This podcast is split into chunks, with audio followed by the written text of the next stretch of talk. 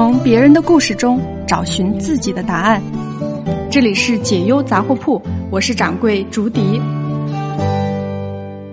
今天呢，我们来聊聊拖延症这个老话题。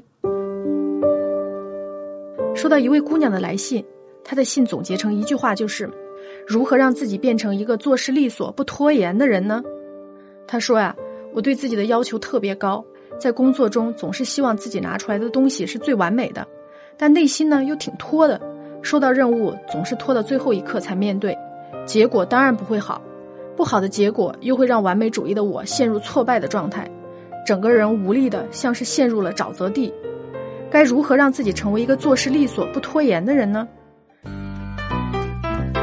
几乎所有的完美主义者呀，都特别喜欢对自己开刀，进行严厉的自我审判，对差评的恐惧让我们得了拖延症。我自己曾经就是拖延症晚期患者，刚入职场的时候呢，我的母老虎老板因为我做事拖拉，对我各种花式暴力。母老虎呢有两个镜头让我印象很深刻，也很受用。第一个呢就是暴躁的河东狮吼，你丫做再多的功课，只要没有呈现，一切都等于零蛋。你把能写的都给老子写出来，哪怕是一堆垃圾。镜头二呢？通常出现在我被迫提交了一个初稿之后。嘿，你倒是真听话呀！果然交上来一堆垃圾，让我看到你的脑子和逻辑行不行？你瞅你说了算，我改。哎，惊喜的是，每到这个时候，我就会发现，不管是在多么糟烂的基础上修改，这件事的完成都陡然变得容易多了。在反复的摔打过程中啊，母老虎教给我两个认知，第一个是。每当接到一个任务，先理清思路，思路清晰后不要墨迹，一定要开始做第一版，并且给自己设定一个死线。第二呢，就是细节的精进没有尽头。所以现在的我，不管接到什么任务，应对的策略永远是，管他腿脚如何，老子就是要先迈出从零到一的第一步。比如说要做一个重要的 PPT，之前追求完美的我，永远都会觉得。自己还只是个宝宝，一切都还没准备好，非得拖到最后一刻。狗逼急了咬人，人逼急了生智。悄悄跟您说句话：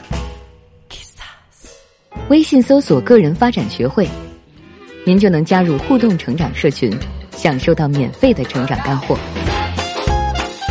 您关于个人成长的疑难问题，很可能会在我们下期节目中出现哦。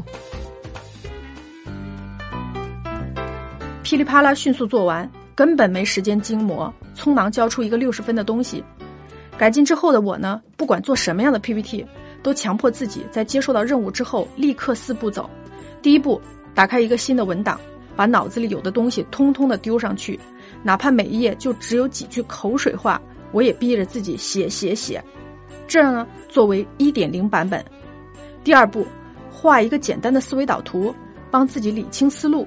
找到表达的逻辑线索，这呢就是二点零版本。第三步呢，就是拎着思维导图寻找资料，并与同事们头脑风暴，根据反馈的意见再细化导图，作为三点零版本。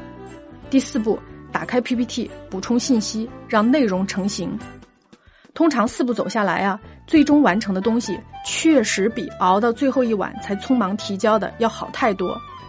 古人说：“急中生智。”静能生慧，小智与大慧之间确实是云泥之别。小时候啊，跟着一老师傅学写大字，力气十足，眼高手低，恨不得一挥而就，一笔写不好就不想再写了。老师傅呢，每次都笑眯眯的说一句：“情绪平稳的完成你的作品。”当年听“情绪”俩字儿啊，就觉得嘿，人家先生就是洋气啊。后来渐渐的明白了其中的深意。对自己少一点评判，完成比完美更重要。所以呀，要想干净利索的第一步就是去做，不管做成什么鬼样子都去做。有了一个基础的版本，你就完成了这件事情的百分之八十。好，今天到此为止喽。如果想要看到更完整的文字版的资料，可以关注微信公众号“个人发展学会”。我们下次见喽。